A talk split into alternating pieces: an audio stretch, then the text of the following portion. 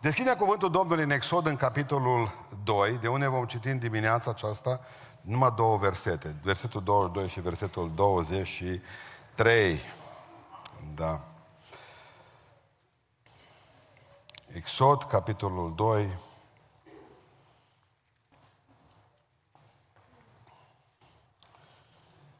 Și 24 citim și 25, că sunt frumoase toate. Deci, ea a născut un fiu, adică soția lui Moise, căreia el i-a pus numele Gershom, sunt străin aici. Căci a zis el, locuiesc ca străin într-o țară străină. Cred că așa ar trebui să ne punem numele la prunci toți. Și pe noi să ne cheme tot Gershom, că asta e. Zice, după multă vreme împăratul Egiptului a murit și copiii lui Israel gemeau încă din pricina, gemeau, ascultați, încă din pricina robiei uh, și scoteau strigăte deznădăjuite. Strigătele acestea pe care li le smulgea robia s-au suit, s-au suit până la Dumnezeu. Și acum ascultați, Dumnezeu a auzit gemetele lor și și-a adus aminte de legământul său făcut cu Avram, Isaac și Iacov. Dumnezeu a privit spre copiii lui Israel și a luat cunoștință de ei. Amin. Reocupăm locurile. Deci, încă o dată, am, am prima dată am crezut că n-am știu ce cu plicul ăsta, mi bani vor să-i bage în colectă. De fapt, era, uh, așa mi-a trimis cei de la tehnica, să știți și dumneavoastră, încoată vineri seara, la ora 19 începem, uh, acolo pe parcare, o seară de închinare, de cântare, vor participa Cireșarii, Cris, uh, Gliga și cu Profides. Apoi, deci Adi Gliga și cu Cris al nostru și Profidesul vor fi care vor fi și sâmbătă de la ora 10 ne întâlnim cu uh, ei aici la rugăciune și la cântare. După aceea, după masă, cum spuneam, îl avem pe uh, Luciano Oniga. Concertul de sâmbătă seara începe de la ora 19, unde vom avea pe New Levites, Leviții, Cireșarii, umăr la umăr și Proconsul. De asemenea, duminică dimineața de la 10 vom avea cina și seara botez, toți aceia care doriți să vă botezați, luați legătura la birourile noastre și vom sta de vorbă cu dumneavoastră. Dragilor, acum ascultăm cuvântul Domnului. Uh, titlul l-am pus aseară, i-am spus lui Bogdan Iosifaru, care se va ocupa și de partea de uh, tot ce ține, el va fi producătorul acestor, acestui eveniment în ceea ce privește cele două concerte. I-am spus că titlul predicii este Răspuns la rugăciunea fără răspuns. Pentru că noi credem că Dumnezeu are momente în viața noastră când nu ne răspunde la rugăciune. Dar vreau să vă spun că Dumnezeu răspunde la orice rugăciune, nu că poate nu ar fi cum am vrea noi răspunsul. Dar nu există ca Dumnezeu să nu răspundă. S-ar putea ca Dumnezeu să nu răspundă rugăciunii mele în viața mea. Ce ar putea să răspundă după moartea mea, după ce eu nu mai sunt, așa cum ați văzut pe cei care se botează, ce? și dacă îi întreb cine s-o ruga pentru dumneavoastră, bunica, dar bunica, unde La cer. Dumnezeu are timpul lui, felul lui de a răspunde, câteodată mintea mea nu pricepe că eu răspuns și atunci de multe ori pe supăra pe Dumnezeu. Nu știm de ce Dumnezeu face câteodată altfel, când chiar brutal întrerupe rugăciunea noastră. În 2001 mi-aduc aminte la Daytona, acolo, dacă vă, băieții poate sunt pasionați de raliurile alea americane de mașini, când se prăpădesc toate mașinile, a fost un baptist care a concurat, un uh, pilot foarte bun, uh, Dale Earnhardt, spunea că îl cheamă, și păstorul lui s-a rugat pentru el ca să câștige raliul acela de mașini și să primească înțelepciune, cum să știe să conducă. La ultimul tur, de ultimul tur, a murit în accident. S-a rugat pentru el ca să câștige, nici măcar n-a trăit după rugăciune. Dacă întrebați de ce, nu? Noi știm și Dani drume vă să vă predice de seară 100% despre cere și veți primi. Nu, bun, am cerut. Ce am primit? Păstă ochi, aci. A fost exact invers de cum m-am așteptat, nu? Adică, dacă înveți cere ceva în numele meu, zice Iisus Hristos, și mi se pare asta o afirmație extraordinar de importantă și de gravă. Dacă veți cere ceva în numele meu, zice, vă voi da. Dar nu se întâmplă totdeauna așa. Totuși, mulți au experimentat eșecul. De aici, din sală, ați experimentat acest eșec al rugăciunii. Adică, haideți să ne uităm puțin la textul de astăzi. Când poporul a gemut, a strigat, a scos suspine înaintea lui Dumnezeu. Pentru asta. În capitolul 2. Da? 12 capitole mai târziu, Dumnezeu răspunde rugăciunilor și trece Marea Roșie. Marea Roșie este trecută în capitolul 14 și ei s-au rugat în capitolul 2. Doamne, izbăvește-ne! Au trecut zile, nu s-a întâmplat nimic. Au trecut luni, nu s-a întâmplat nimic. N-a fost timpul lui Dumnezeu împreună cu timpul lor acordat atunci. Să vreau cum stă Dumnezeu și nu zice nimic. Erau pe vremuri, pe 80, nu 80, pe 95. Era un tigrișor și cu un copil, ceva desene animate. Calvin îl chema. Eu am fost curios cum să spui numele la copil Calvin. Era Calvin și pe tigru îl chema Hobbes. Și la un moment dat Calvin se roagă la Dumnezeu și zice, Doamne, acum ai putea să... Uite, mi-am cumpărat sanie nouă. N-ai putea să faci să ningă mâine. Nu mâine, zice, amu. Amu era sania lângă el. Și zice, Doamne, ascultă-mă. El tot cu ochii sus. Fă să ningă. Poruncitor. Își dă seama că tonul nu-i bun. Doamne, acum, iartă-mă. Fă, amu, că ce 10 cm de zăpadă pentru tine. Observați cum începea să se târguiască deja cu Dumnezeu. După aceea și-au dus aminte că totuși carismaticii făceau altfel. În numele lui Isus să ningă! Poruncesc Duhului de neninsoare să plece. Nimic. Și atunci ultima armă, știi care a fost? Știți care a fost? O zis, fă să ningă, că sper că nu vrei să devii ateu acum. Mi-a plăcut. Asta e șantaj. Dacă nu dai ninsoare acum, s-ar putea să ai un ateu din mine, ce copilul. Haideți să vedem ce cu rugăciunile astea, pentru că sunt convins că mulți ați experimentat acest eșec. Dumnezeu nu vă răspuns la rugăciune. Și primul lucru pe care îl învățăm din textul de față este că Dumnezeu răspunde rugăciunilor noastre chiar înainte ca noi să ne rugăm.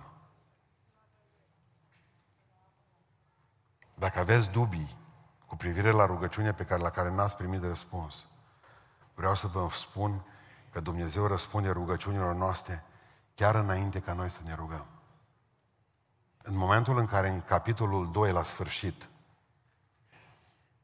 Doamne, eliberează-ne din Egipt, că suntem rob de sute de ani în locul acesta și ne robesc ăștia și își bat joc de noi și muncesc și fac piramide cu noi. Eliberează-ne să plecăm înapoi, într-o țară, în care vrei Tu, Doamne. Înainte, în momentul în care ei făceau rugăciunea aceea, se împlineau 80 de ani de când Dumnezeu deja le dăduse răspuns la rugăciune. Pentru că la începutul capitolului 2 și la sfârșitul capitolului 2, între începutul capitolului 2 și sfârșitul capitolului 2 sunt 80 de ani. La începutul capitolului 2, Dumnezeu deja trimisese un copilaș pe Nil, De ce nu răspuns la rugăciune? Dar de 80 de ani, zice Dumnezeu, lucrez la răspuns. Vrei să fie liberat? Oh, Moise are 80 de ani. Deci în momentul în care poporul striga la Dumnezeu, Doamne, eliberează din Egipt. Moise deja era pe la oi. Păștea oile lui socru său. Și Dumnezeu îl pregătea încet, încet pentru marea întâlnire cu el. Aștepta Dumnezeu să aprindă un tufiș în care Dumnezeu s-a plantat, în care a vorbit cu Moise și a spus, eliberez poporul. Deci înainte cu 80 de ani de eliberare, Dumnezeu născuse eliberatorul. După ce ucisese egipteanul și stătea la turma oilor lui, nu știa în clipa aceea că vă în curând va paște două milioane de oi. Tot le număra. 120, 140, 160 lui socru său. O zis Dumnezeu, lasă că o să paște în curând două milioane de oi și o grămadă dintre ele se vor mușca unele pe altele. Atunci, vă pun întrebarea simplă. De ce ar trebui ca să ne mai rugăm dacă oricum Dumnezeu are deja pregătit un răspuns pentru noi? și cunoaște motivul rugăciunii noastre. El în afara timpului. Dumnezeu nu are ieri, azi și mâine. Când tu te rogi pentru tine astăzi, dar Dumnezeu nu are astăzi. Dumnezeu deja ți-a răspuns la rugăciune de câteva miliarde de ani. De ce te mai ruga? Dacă știi oricum că Dumnezeu răspunde rugăciunii tale. Vreau să vă spun ceva important. Rugăciunea nu-i, nu-i pentru cer. Nu. Ăsta este motivul egoist a unei rugăciuni. Rugăciunea nu este despre cerere, nu este despre mine. Rugăciunea este despre comunicare. Dumnezeu vrea să vorbești cu El. Dumneavoastră vă gândiți de ce aș mai cere sau de ce nu i-aș mai cere dacă oricum Dumnezeu. Dumnezeu nu cunoaște starea mea că n-am bani sau că-s datoare. Nu știe Dumnezeu că sunt bolnavă, copiii mei sunt bolnavi. Nu știe Dumnezeu situația noastră familială.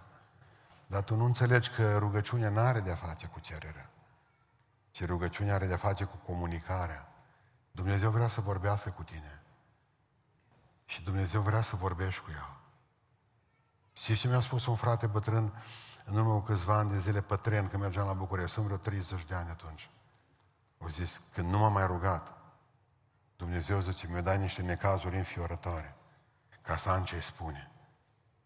Pentru că Dumnezeu nu mai avea o poveste cu mine de mult. Ți-ai pus întrebarea de fapt că Dumnezeu nu vrea în primul rând ca să audă ce te rog, Tată, binecuvintează-mă și pe mine. Ai milă de pruncii mei, scoate-mi din droguri. De fapt, Dumnezeu vrea să vorbească cu tine, punct. Faptul că mai și cer ceva. Ai dreptul, că ești pruncul lui, ești fica lui. Nu e o problemă. Dar vă rog, mergeți de la egoismul rugăciunii spre dorința comunicării lui Dumnezeu. Spunea Sfânta Scriptură în Isaia 65 cu 25, înainte ca să mă cheme, le voi răspunde. Am învățat un lucru fantastic săptămâna aceasta. Înainte ca să mă cheme, le voi răspunde. Dar observați că Dumnezeu crede că îl vom chema. Chiar dacă știm că înainte ca să-l chemăm ne va răspunde. Pentru că rugăciunea e despre comunicare. Asta am învățat săptămâna asta. Că Dumnezeu pur și simplu vrea să-ți audă vocea. Noi credem că timpul nostru de comunicare cu Dumnezeu, ce ai zice dacă te aduci acasă și îi spune poruncitor, a, farfurie de mâncare pe masă. Bun, ai mâncat și ai plecat. Soția, bun. Toată mâncarea nu valorează nimic fără mulțumesc ăla. Pentru că așa suntem noi înainte lui Dumnezeu. Am venit grăbiți, avem problemele noastre, corect? Am venit și am spus ce ne frământă, pe aceea ne-a ridicat de pe genunchi, ne-a bătut praful și am plecat. Hei, nu vrei să vorbim? Nu. Ți-am spus ce am avut de spus. Și oricum tu mă asculți. Știu că te ascultă ce Dumnezeu, dar vreau ca să vorbesc cu tine, mă. Vreau să vorbesc cu tine. Mutule. Vreau să vorbesc cu tine. Că ți-am dat gură. Uite, tu n-ai cancer la limbă.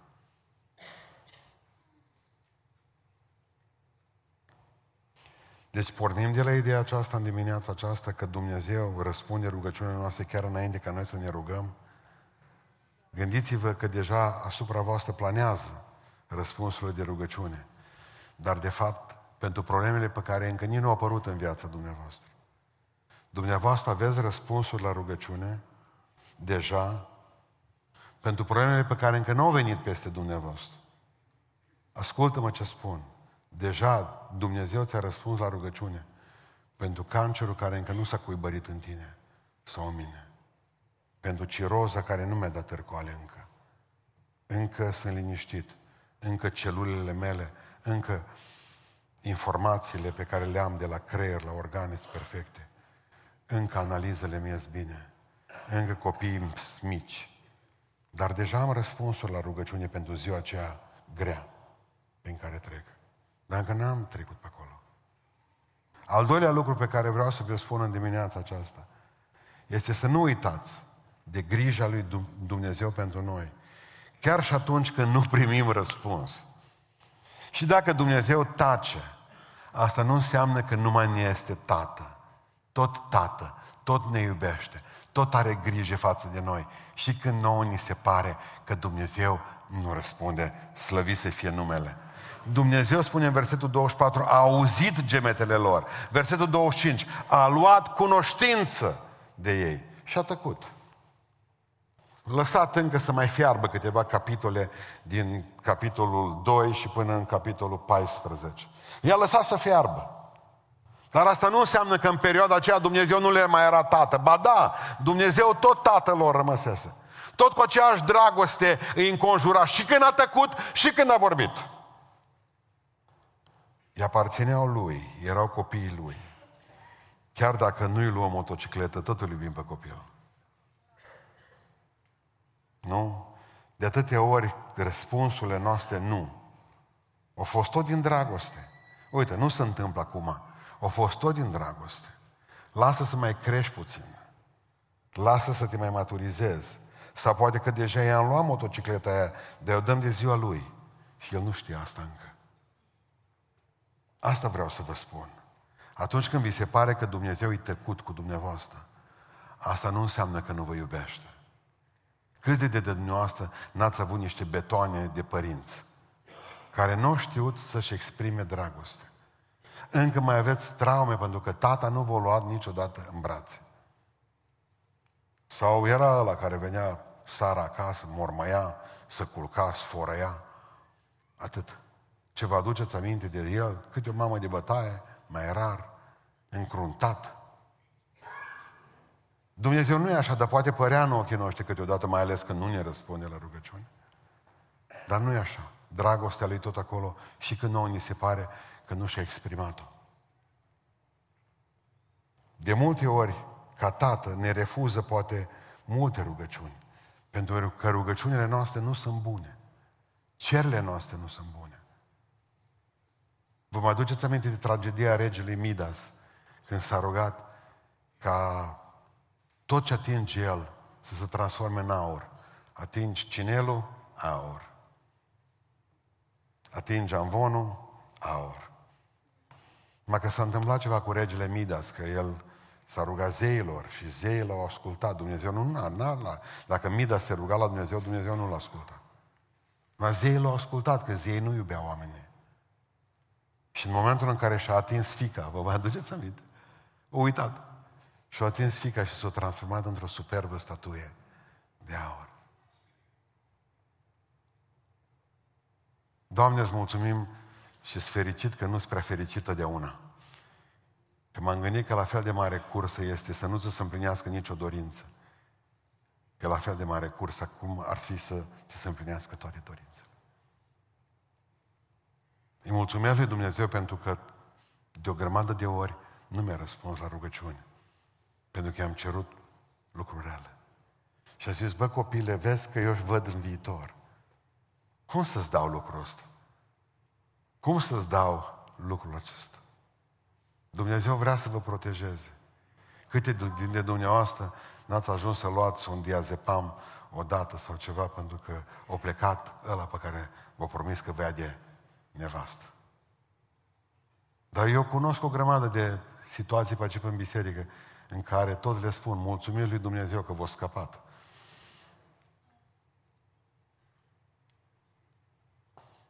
Și suntem toți supărați pe Dumnezeu, cum zic penticostale, că nu s-au deschis ușile. O să le țină Dumnezeu ferecate de multe ori în anumite locuri. Așa este. Când privesc cuvântul Dumnezeu, mă minunez de multe ori. Vă aduceți aminte de Ioan Botezătorul? Mai ales că acum au fost și sărbătoarea tăierii capului. Vreau să, să înțelegeți un lucru. Când s-a rugat Zaharia și cu Elisabeta să le dea Dumnezeu un copil, când puteau face un copil, la 20 de ani deja înroșiseră netul cu atâtea rugăciuni pe care le trimiseseră. Și ani au trecut. Ani au trecut, într-o zi a spus Elisabeta, mai ziceți la menopauză. Știți, De multe ori, rațiunea noastră blochează credința. Numai că ce a fost fantastic la, la Zaharia, el, el cădea din în templu, el era popă. Fără credință. Dumnezeu plecase din templu de vreo 400 de ani și el tot a fumat cu tămâie păreți. Și inima lui era terminată. Trebuie să slujești pe Dumnezeu și când nu-ți răspunde. Mulți dintre noi abandonăm slujirea tocmai pentru că Dumnezeu nu ne-a răspuns. Pe ce aș sta cu cineva care nu, nu până la urmă. Dar Zaharia o continua să facă lucrarea. Bă, eu tot popă rămân până ies la pensie. Și nu. Și râdeau toți de ei, mă, că în Israel să fii fără prunci erai sub blestem. Cu ce ori greșit? Că ori greșit e cu ceva. Cred că ori greșit cu ceva, Zaharia. Dumnezeu le răspunsese de câteva sute de ani, de câteva mii, de câteva miliarde de ani în față. Veți avea un copil, mă. Gândiți-vă că împotriva tuturor legilor fizicii, biologiei, naturale, Elisabeta rămâne însărcinată. Și știți ce e fantastic? Este că fiind goală și nu avea Duhul Sfânt în ea, Dumnezeu vrea ca să o pună pe aceeași treaptă cu bărbatul. Că asta înseamnă emanciparea femeii. Și când să zbate odată Ioan în pântecele ei, când îi dă un croșeu de dreapta, să umple cu Duhul Sfânt. Vreau să vă spun un lucru. Dumnezeu, mai ales câte cei mai în vârstă la biserică, Dumnezeu nu o să uite rugăciunile voastre făcute la tinerețe. Chiar dacă vi se pare că uitat, Dumnezeu nu uită niciodată. Numai carele Lui, nu uitați, carele Lui, merg cam încet față de dorința noastră de avion cu o reacție. Acum să, acum să facă Domnul, în clipa asta. Haideți să vă spun, Daniel, om prea cum îi place la fratele Bogojel, om prea și scump, să zică. Daniel. Daniel este cu Dumnezeu așa. Face două rugăciuni, dar merge să citim că e prea tare textul ăsta, capitolul 9 din Daniel și capitolul 10. Vreau să vă spun să vedeți ce înseamnă rugăciunile noastre. Deci în capitolul 9, de la versetul 3, citim. Și mi-am întors fața spre Domnul Dumnezeu ca să-L caut cu rugăciune și cereri, postind în sac și cenușă. Deci mai mult decât atât, nu există smerenie la rugăciune, da? Fața spre Dumnezeu, rugăciune și cereri postind în sac și în cenușă. M-a rugat Domnul Dumnezeul meu și am făcut următoarea mărturisire și începe mărturisirea fantastică. Da, Doamne, am păcătuit, noi am păcătuit, ești drept, nouă ni se cuvine să ni se umple fața de rușine, nouă tuturor oamenilor, Doamne, și preoților noștri și căpetenilor noastre, la Domnul Dumnezeu nostru este însândurarea și iertarea, pentru că n-am ascultat glasul Domnului, de aceea suntem în situația. E fantastică rugăciunea aceasta. Nu există rugăciune de mărturisire mai grozavă în Biblie decât asta. Da? Bun. Și spune așa, tot Israel a călcat legea ta, s-a bătut versetul 11, am împlinit astfel cuvinte care, după acest, bun. Fii atent, ce zice aici. În versetul, ascultă doar, Doamne, fă lucrul acestea, pleacă-ți urechea, Doamne, deschide, Doamne, ochii, ascultă, Doamne, iartă, versetul 19, lucrează, nu zăbovi. Și acum ascultați versetul 20, pe când încă vorbeam eu, el a mai vrut să-ți mai roage un ceas.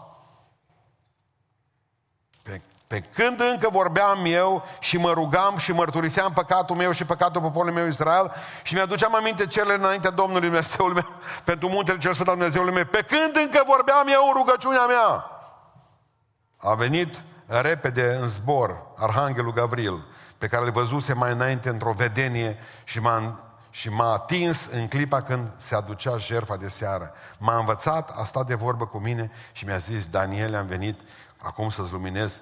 Când ai început tu să te rogi, gândiți-vă, când ai început, câte minute au fi fost la începutul ăsta, a, a ieșit cuvântul și eu vin să ți-l vestez. Deci în clipa în care a început să roage, Dumnezeu a spus din rai, Gabriele,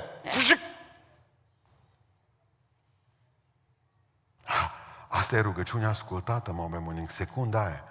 Și în clipa aia a și venit din ce răspunsul la rugăciune. La care Daniel a zis, asta înseamnă că sunt om prea și scump. Bă, funcționează. Numai un capitol mere mai încolo, capitolul 10. Iar din nou se roagă. Iar așteaptă să vină îngerul. Țium! Să vină la rugăciune. Haideți să mergem la 10, citesc versetul 17, da? De 7, de la capitolul 10.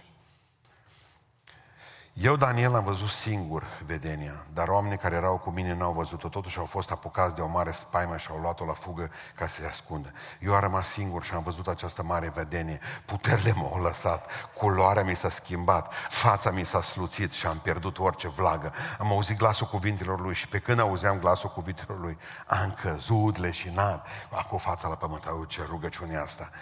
Și iată că o mână m-a atins și, m-a așez, și mi-a așezat tremurând pe genunchi și mâinile mele. Apoi mi-a zis, Daniel, din nou om preibit și scump, fii cu luarea minte la cuvintele pe care ți vă spune astăzi și stai în picioare în locul unde ești. El mi-a zis, Daniele, nu te teme de nimic, că și cuvintele tale au fost ascultate din cea din tâi zi când ți-ai pus inima ca să înțelegi și să smerești. Dar căpetenia, versetul 13, împărăției perse, adică satana, mi-a stat împotrivă 21 de zile. Însă, iată că Mihail, una din căpetenile ce mai de seamă, mi-a venit în ajutor și am ieșit. Și acum vin să, să spun că am ascultat rugăciunea când? Pe 21 de zile. Pe 21 de zile. Nu totdeauna funcționează Același om prebiș și scump. Același fel de rugăciune. Dar nu funcționează totdeauna. Că mai e și dracul. Și mai și pune el capac câteodată. Și mai se luptă și se luptă cu tine și se luptă cu necredința. Și îți dă necredință tot mai multă și bagă în tine necredință tot mai multă și nu mai dă putere să te rogi, faci o grămadă de lucruri, dar tu ești om prebi și scump. Ascultă-mă, și când întârzie Dumnezeu 21 de zile, tu om preubit și scump rămâi. Și când întârzie cu răspunsul la rugăciune 50 de ani, tu, tom, tu tot om preiubit și scump rămâi. Pentru că voi știți cum măsurați penticostalii de cele mai multe ori când nu vă răspunde Dumnezeu. Mă lepădat. Nu mai iubești. Nu mai pasă de mine. Sunt un copil sărman uitat de lume. Orfanul Universului. Asta sunt. Să nu cumva să credeți că ați picat din har când Dumnezeu tace. Sunteți tot oameni prebiți și scumpi. Amin? Deci am învățat două lucruri. Încet, încet, e aproape gata predica. Trei. Atunci când ne rugăm, lucrurile se pot înrăutăți înainte de a se îmbunătăți. Niciun amin. Azi că plec în concediu, întotdeauna în octombrie când vin, amenul puternic. Atunci când te rogi, întotdeauna lucrurile se răutățesc prima dată înainte de a se îmbunătăți. Să duce Moise. Moise, lasă pe poporul meu să plece, hotărât. Știți cum se duce Moise la Dumnezeu, la faraon? Ca un lider de sindicat. Pe vremuri când mergea Budea să vă salveze la, aici la mobil. Se duce în fața lui faraon cu Aron, doi lideri de sindicat, să ceară eliberarea poporului. Să o ruga la Dumnezeu, Doamne, eliberează-ne, eliberează-ne, eliberează-ne. Ce faraon, bă, voi aveți vreme de rugăciune, mă. Voi aveți, voi aveți vreme din năluci, mă, frumosilor. Păi înseamnă că eu nu v-am bătut destul, înseamnă că nu munciți destul. Și până atunci făcurăți, cu ce faceți voi cărămizile? Lut și cu paie. Și zice, nu e așa că eu vă duceam lutul dimineața, ba da, și eu vă duceam apa dimineața, ba da, și tot eu vă duceam paiele, cum să nu? Nu, bine, începând de mâine dimineață, zice, prima Prima doleanță sindicală nu a fost rezolvată. Vă faceți rost de paie. Paiele erau la oameni, pe, zice Biblia că, nu, citeam într-un midraș evresc, zicea că se duceau evrei să adune, să adune pleava care rămânea pe câmp. Ei vineau bătuți. Că nu numai că faraon era împotriva lor, îi mai bătea și cie când îi prinde. Ce cauți la mine pe ogor? Dar am să fac rost de paie. Dar le-au cerut tot atâta număr de cărămii să facă exact ca înainte. Și citeam, de exemplu, într-o hagadă evreiască că uh, problema a fost că zice că nu numai că le-a interzis să mai le dea paie, să meargă să-și ia paiele, ci zice că e obligat să lucreze și în sabat. Deci, o zis, voi aveți sabatul liber, așa Nu, acum lucrați și sâmbăta. Deci când ori veni la tot poporul, o zis, ce ați rezolvat, ce ați rezolvat, așa că plecăm mâine dimineață. Nu plecăm mâine dimineață, dar nu te-ai rugat, ba m-am rugat și nu avem nici paie de cărămiți, faceți rost de ele. Și ce vedeți că trebuie să lucrați și în sabat, sâmbătă.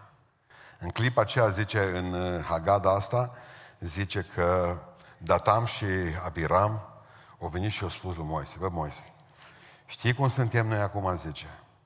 Noi suntem ca și, uh, noi suntem, zice, ca și oaia aceea pe care o prins-o lupul de un picior, faraon, și amul Dumnezeu vrea să ne, uh, vrea să ne scape prin tine și tu ne prinzi de celălalt picior din față. Și tu tragi Moise din noi aici și câinele faraon trage din noi așa și până la urmă oaia ruptă toată. Noi, poporul, suferim. N-ai vrea să nu te mai rogi. Știți de ce te tăceți din gură? Pentru că atunci când v-ați rugat pentru copilul vostru, care nu mai fuma atunci, la două zile după rugăciune s-a apucat și de droguri.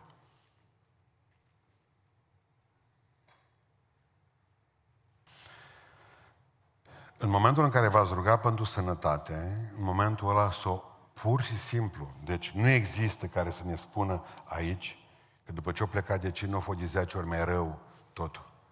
Pentru că satana vrea să-ți bage ideea asta în cap, să nu mai crezi de fel. Să nu te mai rogi de fel. Dacă te rogi ca să ieși din necazurile astea financiare pe care le-ai promit, că mâine mai ai o gaură mai mare decât toate celelalte. Știți de ce? Satana nu vrea ca tu să te rogi. Să-ți fie groază. Să-ți pierzi credința. Pe ce cerem, pe aceea parcă e tot mai rău. S-a rugat la Dumnezeu și la Marea Roșie erau înconjurați de armată. Păi ne-ai zis că ne eliberez. Murim cu toți aici în fața tăului ăsta? Adică vreau să înțelegeți un lucru. Nu e ceva lin și ușor. Și parcă tot mai multe denivelări am avem în viața de rugăciune. Dar vreau să vă spun că Dumnezeu ne obligă. Pentru că întotdeauna ce Dumnezeu, sfârșitul important. Indiferent cum te simți când te rogi, indiferent ce vezi când te-ai rugat, că lucrurile au luat-o la vale mai rău decât te gândit, continuă să te rogi, că numai diavolul face ca lucrurile să meargă mai rău că de la satana a apărut lipsa de paie și sabatul. Vă aduceți aminte de Isus când s-a rugat pentru Petru? Și aici vorbesc de Isus. Ce s-a rugat Isus pentru Petru? Petre m-a rugat să nu se piardă credința ta. Gândiți-vă că a fost mai rău. Nu numai că nu s-a pierdut credința, a fost mult mai rău. S-a lepădat de Isus. Nu te cunosc. Deci Iisus face o rugăciune și lucrurile merg din rău în mai rău. Sau merg rău ca să poată fi bine cândva. Vreau să vă spun asta și vreau să vă pregătesc. Veghează, dar, cântam noi pe vremuri, căci veșnici nu sunt în norii. Nu vezi tu biruința înaintând. Nu știi că mai înainte de a fi zorii, mai neagră este noaptea ca oricând. Nu știi că mai înainte de a fi zorii, mai neagră este noaptea, ca oricând. Cea mai întunecoată clipa nopții e la 4 dimineața, nu la 12 noaptea. Vreau să închei spunându-vă că rugăciunea fără răspuns nu e numai un semn al lipsei de slăbiciunea diavolului, dar nici într-un caz rugăciunea fără răspuns nu e un semn al lipsei de putere al Dumnezeu. Faptul că Dumnezeu nu-ți răspunde nu înseamnă că e slab. În Exod, dumneavoastră veți vedea că au fost mai multe bătălii. Și prima bătălie a fost o bătălie a cuvintelor. Vă mai aduceți aminte când se duce Moise în Exod în capitolul 5, versetul 1 și spune, așa vorbește Domnul Faraoane, lasă poporul să plece. Mai departe zice în versetul 10 în capitolul 5, ispravnicii lui Faraon. Faraon a zis, gata cu paele. Și rămâne cum zice Faraon. Cuvintele lui Dumnezeu așa vorbește Domnul și așa vorbește Faraon. Întrebarea este, a cui cuvânt îl crezi în viață? Nu uitați ce vă spune fratele Pustan. De aici încolo bătălia se va da între cuvântul lui și cuvântul lor. Pentru că vor dori să ne închidă bisericile, să ne închidă gura și să ne bage pe pușcării. Vor dori ca să ne facă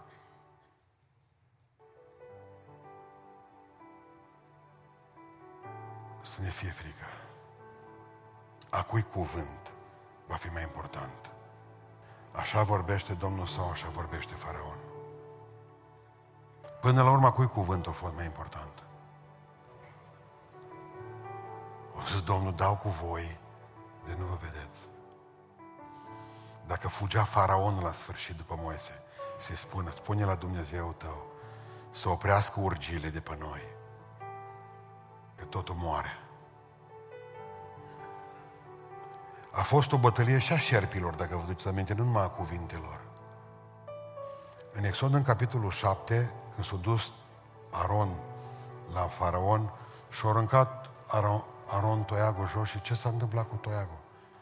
S-a prevăcut în șarpe. Dar au venit vrăjitorii și și au reușit să facă roz din și șerme mici. Au aruncat și niște toiegele lor, s-au transformat și ale în șerpi. Vă mai aduceți aminte a cui a fost câștigul în bătălia aia? Tot al lui Dumnezeu. Pentru că în momentul în care șarpele lui, lui Aron din toiagul lui Aron s-a uitat la șerpe ăștia mici, au zis, bă, ăsta e mic dejun sau cină? Și eu mâncat pe toți. De multe ori ni se pare și ne spemântă satana. Oameni pe care îi folosește în viața noastră, șerpi, dar să nu uitați un lucru. Ultimul cuvânt îl are Dumnezeu. Nu vă fie frică. Poate că rugăciunea nu e ascultată. Poate că ție ți se pare că Dumnezeu a uitat de tine, dar El poate ți-a ascultat-o de de mii de ani în față. El tot Dumnezeu tău române și dacă tace din gură. Tot te iubește, om prea și scump. Daniel a fost tot Daniel pentru el. Că eu răspuns într-o secundă. Păi gândiți-vă numai că în prima au venit Arhanghelul Mihail tot transpirat, era lac de apă din cer, ceturație. A doua zi, de la a doua rugăciune pe 21 de zile. Ei tot se băteau în cer. Era tot transpirat, o venit, să nu cumva să credeți. Dar au venit la luptă. Că zice, la un moment dat, norocul Arhanghelul Mihail că a venit să mă ajute. Zice Gavril. Norocul el că a venit să mă ajute. A, nu uitați că satana nu-i, fraților, surorilor, satana nu-i, nu ușor de biruit. Dacă un arhanghel ca și Gavril nu l-a putut birui din prima și o trebuie să fie ajutat de mine, dumneavoastră, fa- vă înțelegeți ce zic? Dar ultimul cuvânt îl are Dumnezeu. Nu numai bătălia cuvintelor, bătălia șerpilor. A fost și o bătălie a zeilor, a Dumnezeilor, ăia de acolo. Între capitolul 7 și versetul 13. Plăgile. Dumneavoastră trebuie să știți că de ce a făcut Dumnezeu și da plăgile ale peste Egipt. Pentru că în spatele fiecărui element pe care Dumnezeu l-a lovit era un zeu. Nu mai am timp acum să vă spun. Era o bătălie între Dumnezei. De exemplu, aveam pe Hapi. Hapi, zeița Hapi protejează Nilul. Și o zis Dumnezeu, sunt mai tare ca tine, Hapi. Dar nu cred, nu o las să vezi. Și zice că puțea Nilul și l-a umplut Dumnezeu de sânge tot în loc de apă și mirosea Nilul. Și a zis, Hapi, ce am făcut cu tine? M-ai, m-ai distrus. Vă mai aduceți aminte că uh, Ra era zeu suprem al soarelui. Și Dumnezeu a zis, tu ești Ra, zeu soarelui, da. Și că Dumnezeu a stins luminile. A întunecat țara. A zis, vă spune cine e Dumnezeu. Vă mai aduceți aminte că faraon în viață era considerat zeu. Zeu, că de el nu se poate atinge nimeni. Și Dumnezeu a zis, nu nimic, las că-ți omor pruncul. Întâi născut, ca să-ți arăt, să-ți arăt cine eu. Pentru că suntem în mijlocul unui război, a fost o bătălie a războinicilor. S-a întâlnit Dumnezeu cu cea mai mare armată din lume atunci și a făcut-o praf și nici măcar n-a pus Dumnezeu sabia pe ei, ci pur și simplu a desfăcut Marea Roșie și a zis treceți ca pe trotuar. Și tot într-o hagadă evrească spune că din pe marginea valurilor veneau și erau fructe, coborau fructe pentru cei însetați să treacă dincolo. Și când a zis Dumnezeu, a, o trecut toți? Da. Ei care vin acolo la gălop, cine Egipteni, lasă să vină. Și când au ajuns toți la mijlocul mării, s-a închis marea. Pentru că până la urmă, Dumnezeu este mai tare. Poate că nu ne răspunde așa cum am vrut. Când Bob Mitchell s-a rugat pentru siguranța lui Jim Elliot, pentru cei care au citit puțin în istoria misiunilor, s-a rugat pentru el și pentru cei patru tovarăși săi, ca Dumnezeu să le poarte de grijă acolo unde i-au dus în tribul Auca.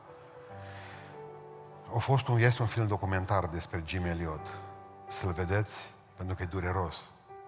Și veți vedea cât de puțin s-au rugat bisericile pentru misionare aceea. Vorbim de lucruri care s-au întâmplat în urmă cu 20, 30, 50 de ani, 60 de ani, care se întâmplă astăzi între noi. Erau canibali, s-au dus în mijlocul lor și au mâncat pe toți cinci. I-au prăjit și au mâncat. Jurnalul lui Jim Elliot zice, eu nu știu, în ultima seară în care a trăit Dumnezeu, deja îi dădea un, un uh, impuls. Vezi că ți se poate întâmpla ceva rău. Și a spus, eu, Doamne, vreau să rămân cu Tine, lângă Tine.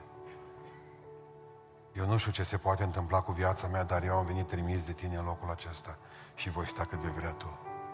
De ce a îngăduit Dumnezeu dacă Bob Mitchell, unul dintre mari păstori și teologi americi, și-a pus biserica să se roage? De ce nu le-a ascultat Dumnezeu rugăciunea?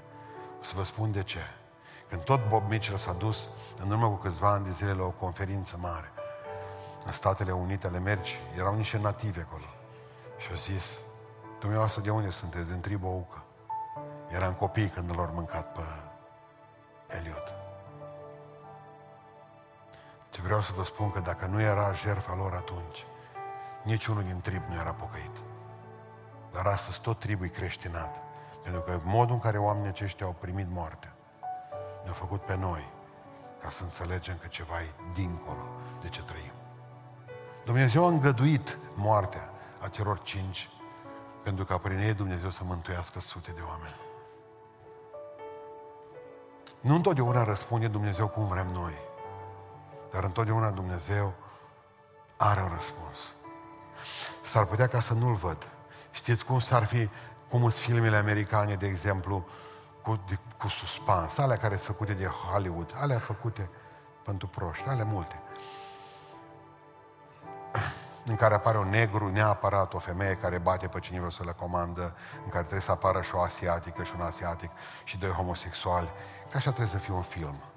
Noi le plătim abonamentele. Bun. Noi îi ținem în viață.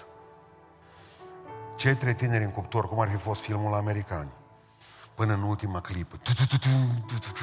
Și atunci a venit Nebucanețar și l-a pus pe ăla să deschidă ușa la cuptor și în momentul în care a vrut să-i bage în cuptor, atunci a venit izbăvirea.